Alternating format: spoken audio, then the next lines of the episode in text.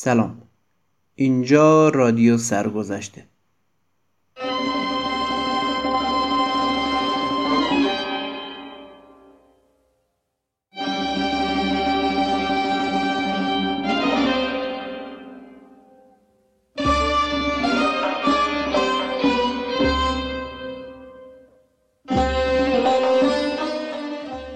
سلام اینجا رادیو سرگذشته و من فاروق قادری. قرار با کمک رسانه خصوصی از سرگذشت موسیقی ایران بگیم.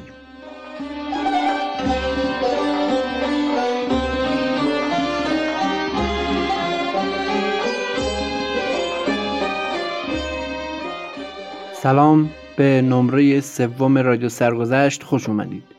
در اپیزود قبلی ادامه مقدمه تاریخی که خالقی شروع کرده بود رو گفتیم. و در این نمره هم باز ادامه همون روند رو طی خواهیم کرد. به روال پادکست قبل از اینکه برم سراغ کتابخونی قطعاتی که قرار در این نمره بشنوید رو معرفی می‌کنم.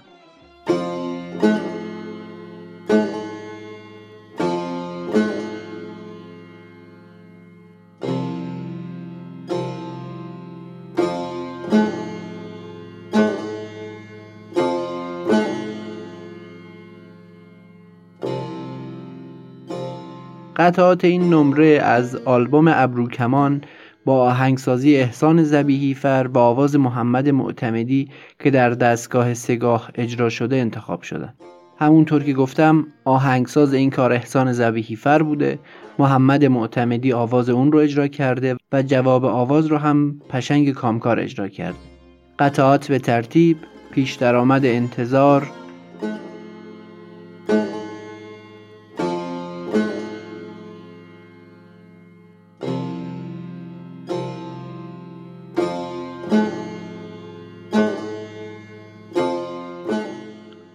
ساز و آواز درآمد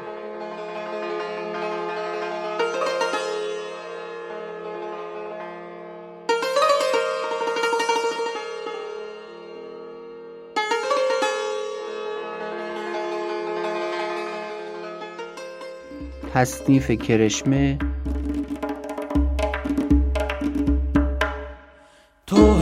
همچون صبحی و من شم خلوت سهرم تبسمی کن و جان بین که چون همیشه ساز و آواز زابل و مویه.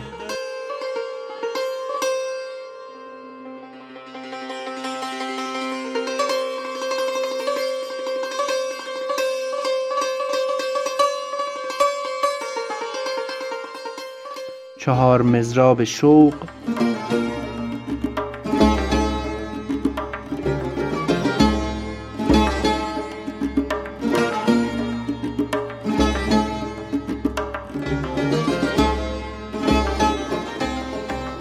ساز و آواز مخالف.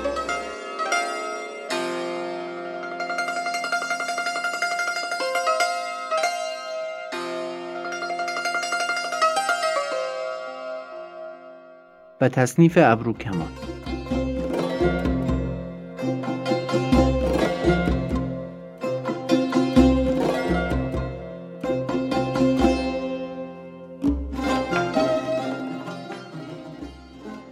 پس بریم که شروع کنیم نمره سوم رادیو سرگذشت رو.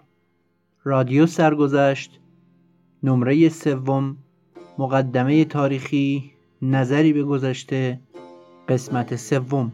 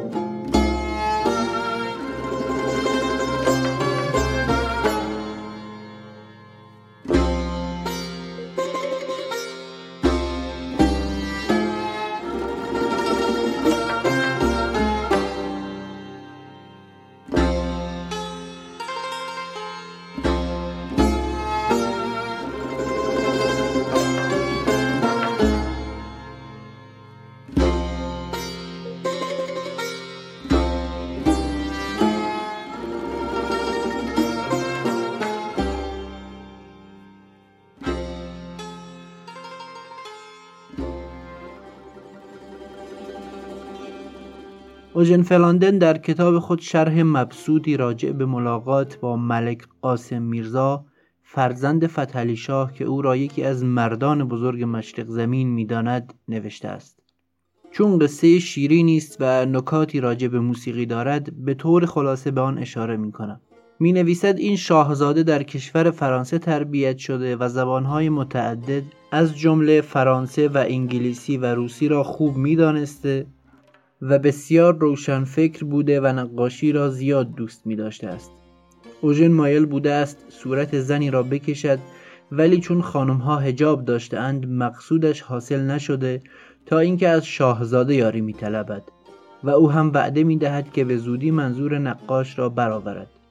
بعد از چند شب مستخدم مخصوص ملک قاسم میرزا او را مخفیانه به اندرون شاهزاده می‌برد و پس از گذشتن از راه های پرپیچ و خم وارد قصر می شود.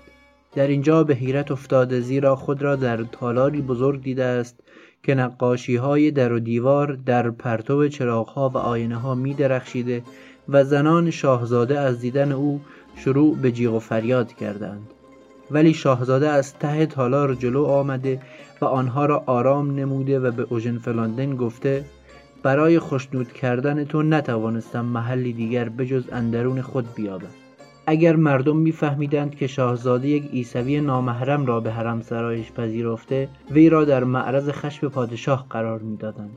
ولی شاهزاده دارای صفاتی بود که از یک مسلمان به دور است چنان که برای اشخاص بزرگ عالم و هنرمند احترام خاصی قائل بود و خرافات و تعصبات مذهبی نداشت. اوژن و محسن میرزا پسر عموی ملک قاسم میرزا و میزبان آن در تالار دور میز کوچکی که شامی مطبوع رویش چیده بودند می نشینند و در تمام مدت صرف غذا آهنگهای موسیقی و رقص رقاصان ادامه داشته است. ابتدا یک زن تنها می رقصد و پس از اندک مدتی زنی دیگر به او ملحق می شود در انگشتان رقاصان زنگهای کوچک و قاشقک ها به صدا در می آمد که با آلات موسیقی هم نوا بود. نوازندگان به استثنای کمانچکش از خانم ها بودند. یکی از سازها کمانچه بود که از استخوان ماهی ساخته شده و دسته درازی با سه سیم داشت و روی پایه‌ای قرار گرفته بود که از کشیدن آرشه روی سیمها صدایی کمی دلخراش شنیده می‌شد و مردی که این ساز را مینواخت کور بود. در کنارش زنی با مزراب فلزی چنگ مینواخت مقصود تار است. زنی دیگر تنبکی کوچک در زیر بازوی چپ داشت که با دو دست مینواخت و زن دیگری دایره می‌زد. زنان برای خوش آمد اربابشان میرقصیدند. وقتی رقص می‌خواست خاتمه یابد ارکستر با قوت و عجله می نواخت و رقاصان را کاملا گیج می ساخت. اگرچه این نوع رقص به نظر من تازه می آمد ولی مرا خوش نیامد چه حرکات خشک و نامرتب بود و من حال عادی رقاصه ها را بدین وضع ترجیح می دادم. کم کم وقت دیر شد باد و شاهزاده و خانم ها خداحافظی گفته بازگشتیم و در بسته شد و شاید دیگر این در بر روی مردها به ویژه فرنگی ها باز نشود فردریک فون روزن آلمانی که در دوره مزفردین شاه سفیر آلمان در تهران بوده در کتابی به نام ایران در کلمه و عکس می نویسد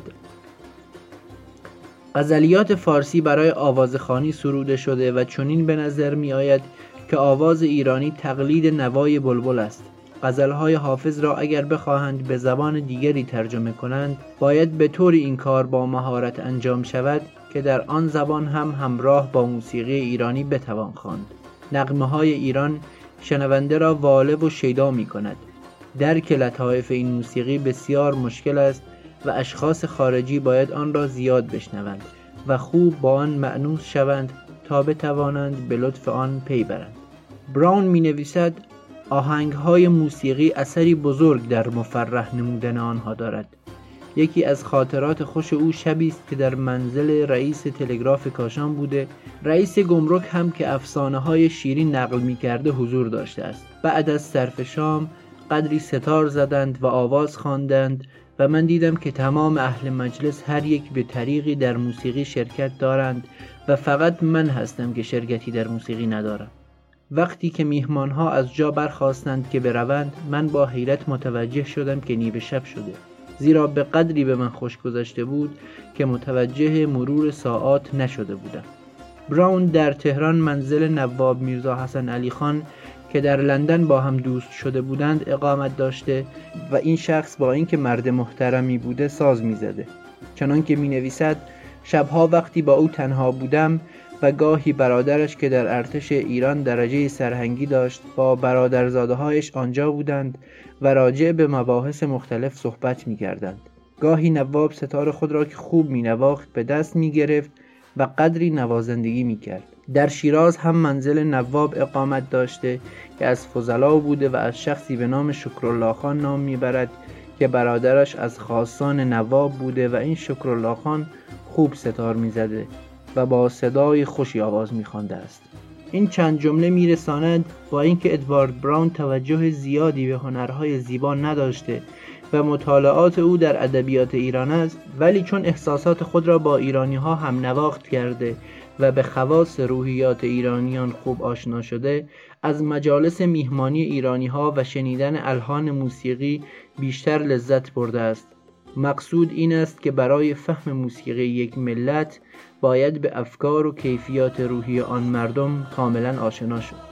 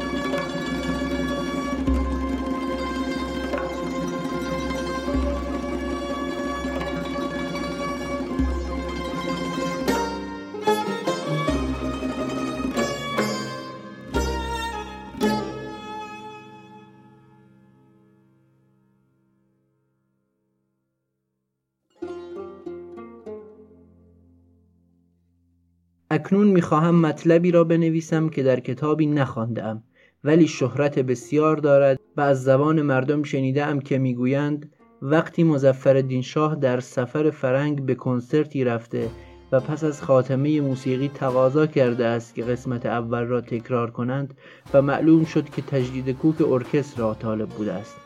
بنابراین از نغمات چیزی درک ننموده زیرا اسوات درهم سازها در موقعی که کوک می‌کردند چون ملایم تر بوده او را بیشتر مطلوب آمده است داستان دیگری عبدالله مصطفی در کتاب خود نوشته که شخصا شاهد آن بوده زیرا در آن زمان عضو سفارت ایران در پترزبورگ به شمار می آمده.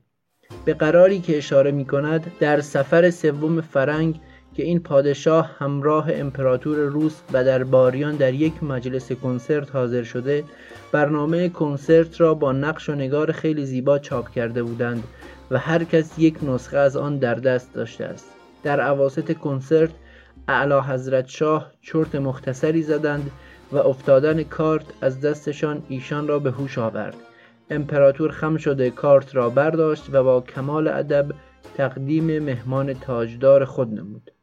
واضح است او از موسیقی اروپایی چیزی نمیفهمیده زیرا با آن معنوس نبوده در صورتی که موسیقی ایرانی را که از کودکی شنیده دوست می داشت.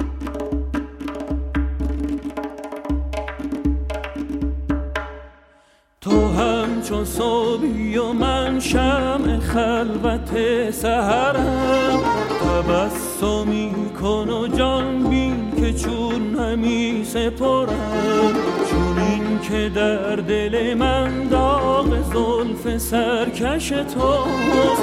نفش زار شود تربتم چو در گذرم بر آستان مرادت گشاده ام در چشم. نظر فکنی خود فکندی از نظرم. چه شک گویمت خیلی غم افا کلم که روز بی کسی آخر نمی روی ز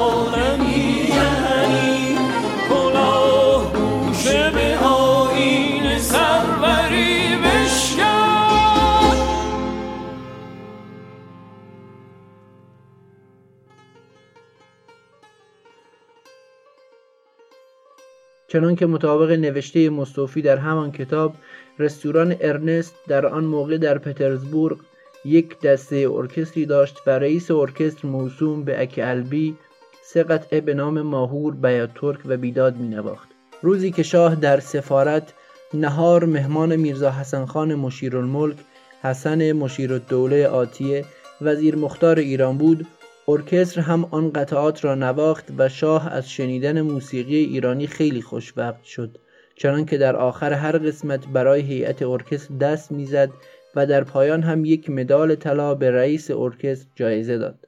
هیچ معلوم نیست این آهنگ ها که در آن وقت به نام موسیقی ایران نواخته شده چه بوده. شاید نقماتی است که قبلا توسط لومر و ناصر همایون چاپ شده و در آتیه به آنها اشاره خواهم کرد. ولی منظور از ذکر حکایت این بود که برای درک موسیقی سابقه آشنایی لازم است. چنانکه امروز هم در میان ایرانیان بعضی موسیقی اروپایی را خوب درک می کنند و با آن معنوس هستند. عده زیادی هم بدون اینکه بفهمند تظاهر به فهمیدن می کنند چون شنیدن موسیقی فرنگی مد شده و بسیاری هم اصلا آن را خوش ندارند زیرا به رموز و لطائف و زیبایی های آن پی نمی‌برند. همان مزفردین شاه کمزوق همچنان که از سفرنامه اش پیداست هر وقت در مسافرت های اروپایی آهنگ هایی شنیده است که شبیه به نغمات ایرانی بوده لذت برده است. چنانکه می نویسد سر شام همساز که به نوای ایرانی می‌زدند خوب بود. همچنین در جای دیگر مینگارد در بین شام موزیک مجار را می‌زدند. بسیار خوب بود و به گوش ما لذت می‌داد زیرا شبیه به موزیک ایرانی است. موسیقی درباری و اندرون شاهی. مجلس بزم و انس علی شاه در اندرون از لحاظ موسیقی شایسته ذکر است و این موضوع در کتاب تاریخ ازادی نگاشته شده که اینن در اینجا نقل می شود. از نوروز باستانی تا سیزدهم عید خاقان با تمام اهل حرمخانه مهمان تاج الدوله یکی از زنان شاه می شدند و در این سیزده روز تماما به عیش و استماع و ساز و نوا مشغول بودند. دختر آقا محمد رضای موسیقیدان معروف ملقبه به شاهوردی خان و بیگم رستم آبادی ملقبه به یارشاه با چند نفر دختران جواهرپوش که کارشان زدن ساز و خواندن آواز بود داخل خدمه حرم مزوجات بودند. دختر آقا محمد رضا در فن موسیقی استاد و از شاگردی پدر خود نائل به این استعداد شده بود. ولی اینها دخلی به دستگاه بازیگرخانه و بازیگران نداشتند. دستگاه بازیگرخانه خاقان یک فصل بسیار مفصلی می باشد وضع آنها و اسم و رسمشان و شعونات و مخارجشان شرع علاهده می خواهد و هرگاه خوف ملافت نبود تفصیل نگارش گزارش می‌داد. با اینکه معلف آن کتاب از گزارش این موضوع خوف داشته ولی در چند صفحه بعد بنابر مناسبت شرحی نوشته است که معلوم می شود جزئی از بسیار است و به هر حال به خوبی ثابت می کند که موسیقی را در آن دستگاه تشریفات مفصل بوده است. دسته استاد زهره با دسته استاد مینا پیوسته با هم رقابت و عداوت داشتند بلکه در میان حرمخانه ضرب المثل بودند. اگر خصومتی میان دو نفر می‌دیدند می‌گفتند مثل دسته استاد مینا و استاد زهره منازعه می نمایند هر دسته سپرده به یکی از زنان شاه بود. امارت و مسکن و جیره و مواجب و نوکر و خاجه برای بازیگران حتی اسب سواری و طویله و جلودارشان از اهل حرمخانه خارج بود. مبلغ کلی در سال مواجب و مخارج بازیگرها و بازیگرخانه ها بود. هر وقت احضار می شدند احدی از سایر اهل حرمخانه نخواسته حق حضور نداشتند. اکثر اوقات باغ قرق می‌شد و بازیگران آنجا می رفتند. تمام رقاص ها یک قبای اشرفی که هزار عدد با جاغلی بر آن دوخته شده بود داشتند کمرها و عرقچینها تمام جواهر و با گلوبندهای خوب و گوشوارهای ممتاز در مجلس هم دو سمت می نشستند استاد زهره و استاد مینا سر صف بودند در قصر قاجار اکثر اوقات بازیگرها سوار می شدند و سر سواری می زدند و می خواندند. رقاص ها اسب می تاختند. می‌گویند بازیگران هر وقت می‌خواستند از امارت خودشان حرکت کنند های هوی آنها قسمی بلند بود که قطع می نمودند پادشاه بازیگرها را احضار نموده. معلوم است پنجاه نفر خانم که اقلا پنجاه کنیز هم داشتند یکصد نفر زن کارشان منحصر در عیش باشد تا چه حد قیل و قال خواهند داشت. در جای دیگر می نویسد یکی از زنان شاه مشتری خانم اهل شیراز است که بعد از فوت خاقان هفت فرزند داشت. وی در علم موسیقی مهارت کامل و آوازی سرشار داشت. گویند شبی خاقان با زن دیگرش در طبقه اول برج جهان نما به اشرت به سر می بردند. مشتری خانم در طبقه دوم بود. این شعر را با آواز بلند خوانده بود. بالای بام دوست چون نهاد پای هم چاره آن که به سر نهم زیر پای دوست. شخصی که بسیار دور بود شعر را شنید و نوشت. این خانم قریب صد سال عمر کرد. در آخر هم حالت طرب و مسرت از او نمایان بود. هیچ وقت او را مغموم و افسرده ندیدند. هر وقت خاقان به سفری عزیمت میفرمود مشتری خانم باید مشغول خواندن باشد. در سفر آخر که تشریف فرمای اصفهان می شدند مشتری خانم به رسم معلوف مشغول خواندن این بیت شد. تو سفر کردی و خوبان همه گیسو کندند. از فراغ تو عجب سلسله ها بر هم خورد. خاقان مضمون بیت را به فال بد گرفته بی اختیار فرمودند انا لله و انا الیه راجعون. و در همان سفر از ساحت اصفهان به گلزار جنان رفتند.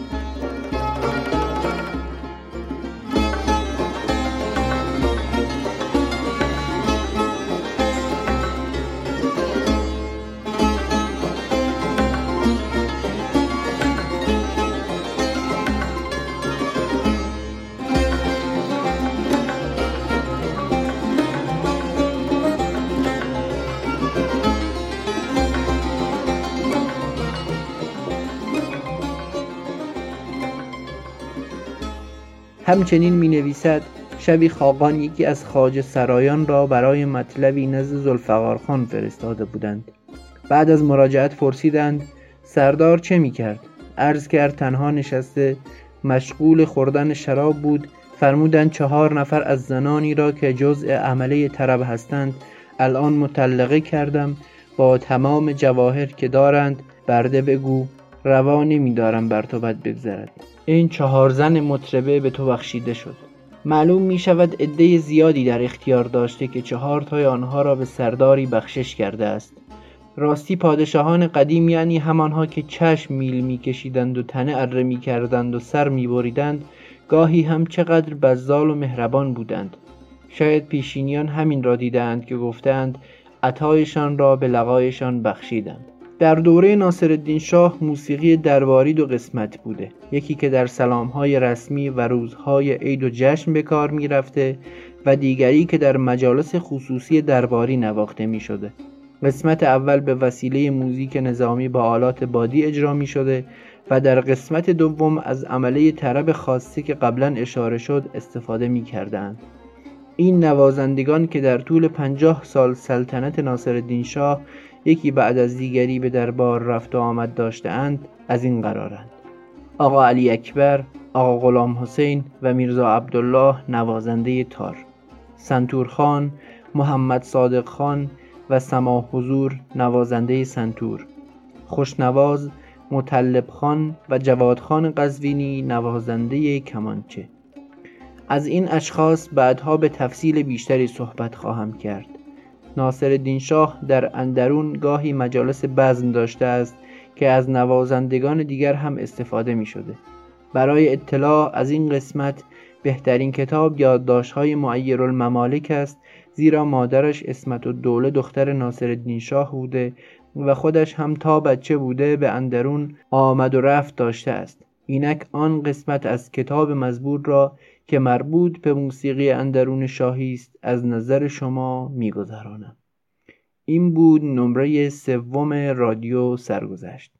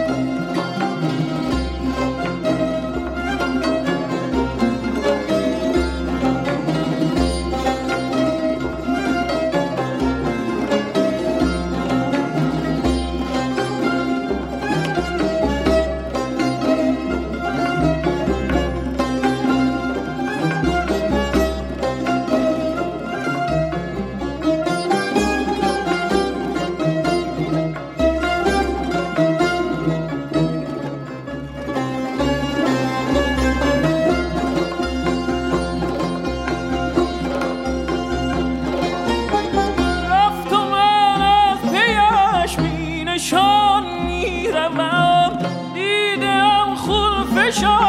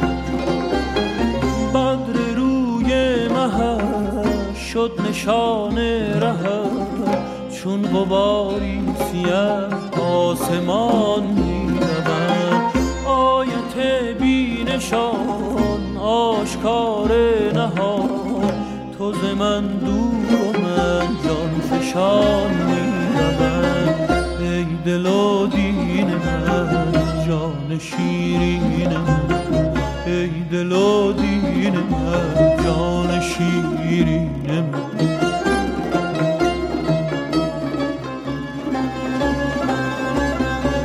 آیت بینشان آشکار نهان آیت بینشان آشکار نهان تو ز من دور و من جان فشان می‌رود تو ز من دور و من جان فشان می‌رود دل ای دل ای دل ای دل ای دل ای دل خدا دلم حبیب من امان امان امان